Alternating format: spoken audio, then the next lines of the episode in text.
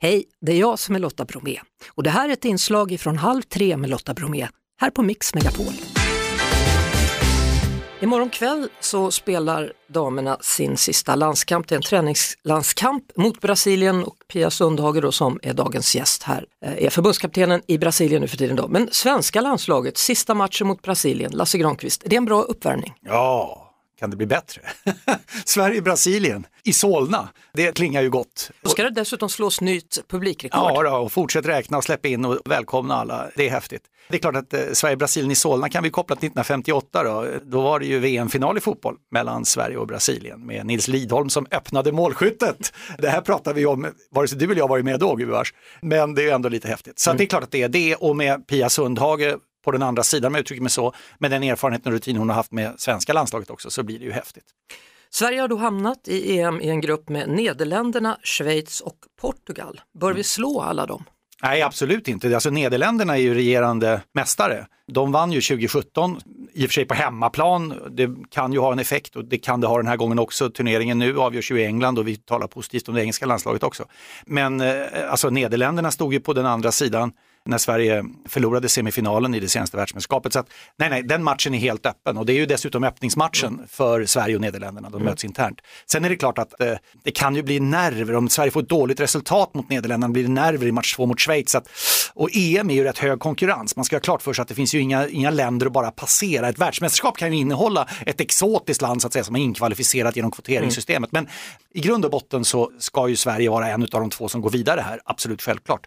Portugal har ju fått sin plats genom att Ryssland diskvalificerades från rätten att vara med, fullständigt uppenbara skäl med anledning av ryska anfallskriget i och mot Ukraina. Portugal har fått den platsen, så det ska ju egentligen rankingmässigt väl vara sämsta laget. 9 juli är i alla fall dags för Sveriges första match då, klockan 21 på kvällen, men hela EM startar ju redan den 6 juli. Om vi tittar på det svenska landslaget då, tycker du att det är rätt uttagna spelare? Ja, alltså Peter Gerhardsson har ju den härliga förutsättningen, han tar ut sitt landslag, att det finns konkurrens. Då kan man säga att x antal spelare som inte är med, ja, men då är de andra, alltså det är så pass tufft för honom även om de avslutande platserna i truppen, så att jag skulle säga att det är hög kvalitet på det här landslaget.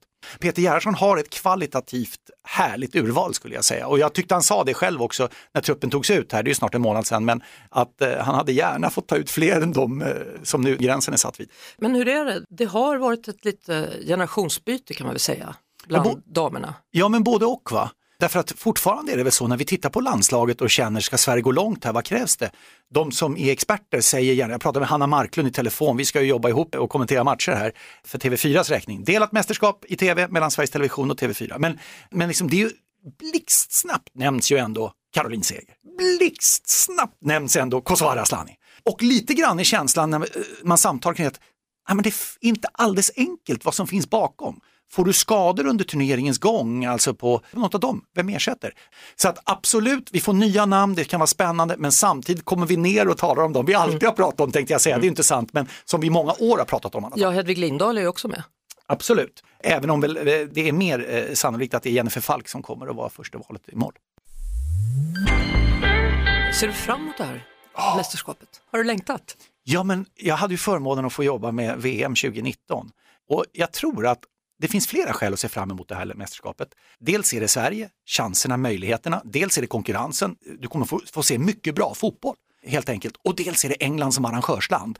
Jag tror att det finns en drivkraft av revansch. Dels i Sverige, därför att Sverige tog silver vid de olympiska spelen. Tänk att, herregud, den här straffsparken som Caroline Seger har pratat om efteråt också. Man börjar ju nästan man får lite rysningar över att ha chans att spela Sverige till titeln. Den straffen sitter inte.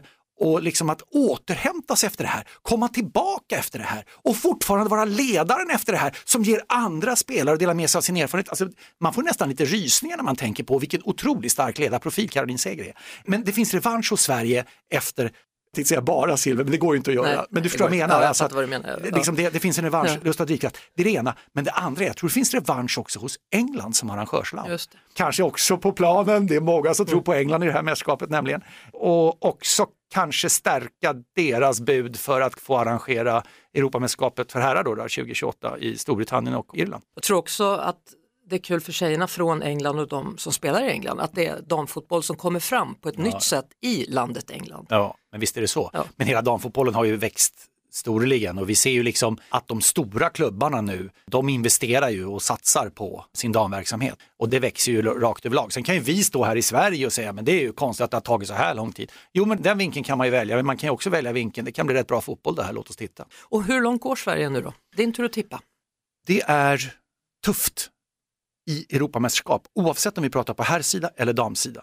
Därför att du kan få ett dundersvårt motstånd redan i kvartsfinalen och då är det liksom godnatt. Och då kommer vi säga, det här är inte klokt och vi trodde på Sverige, vi åker ut redan nu och vad händer? Och så. Men laget har alla kvaliteter och förutsättningar för att gå hela vägen. Och jag vill peka på att nyckelspelarna måste vara med. Liksom. Vi pratar Caroline Seger, Kosovare Asllani, måste vara med och vara tillgängliga och så. Och inte förslitna heller, liksom, utan det måste gå att lira dem hela vägen genom mästerskap. Det tror jag är viktigt. Revanschlustan ifrån. Och sen så tror jag så här, jag tror att det här laget...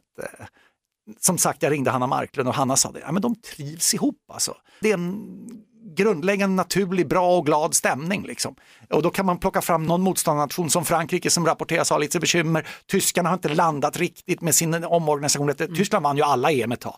Fram till Nederländerna satte stopp för det då senast. Men jag tror att Sverige har chans att gå ordentligt långt. Och du blir så less på mig om jag inte säger att Sverige kommer vinna det här. Men om jag säger det så kommer du texta mig om Sverige går till en final kommer du säga, men hur kunde du säga att de skulle vinna? Det blev inte så. Har du sagt vinna nu eller du har inte sagt något? Du smet undan där på något sätt. Prata mycket och länge och snabbt så är det ingen som följer upp det. Nej, då gör jag inte det då. Men jag tror på Sverige. Ja, vad bra, det gör jag också. Vi hörs såklart på Mix Megapol varje eftermiddag vid 14:30. Ett poddtips från Podplay.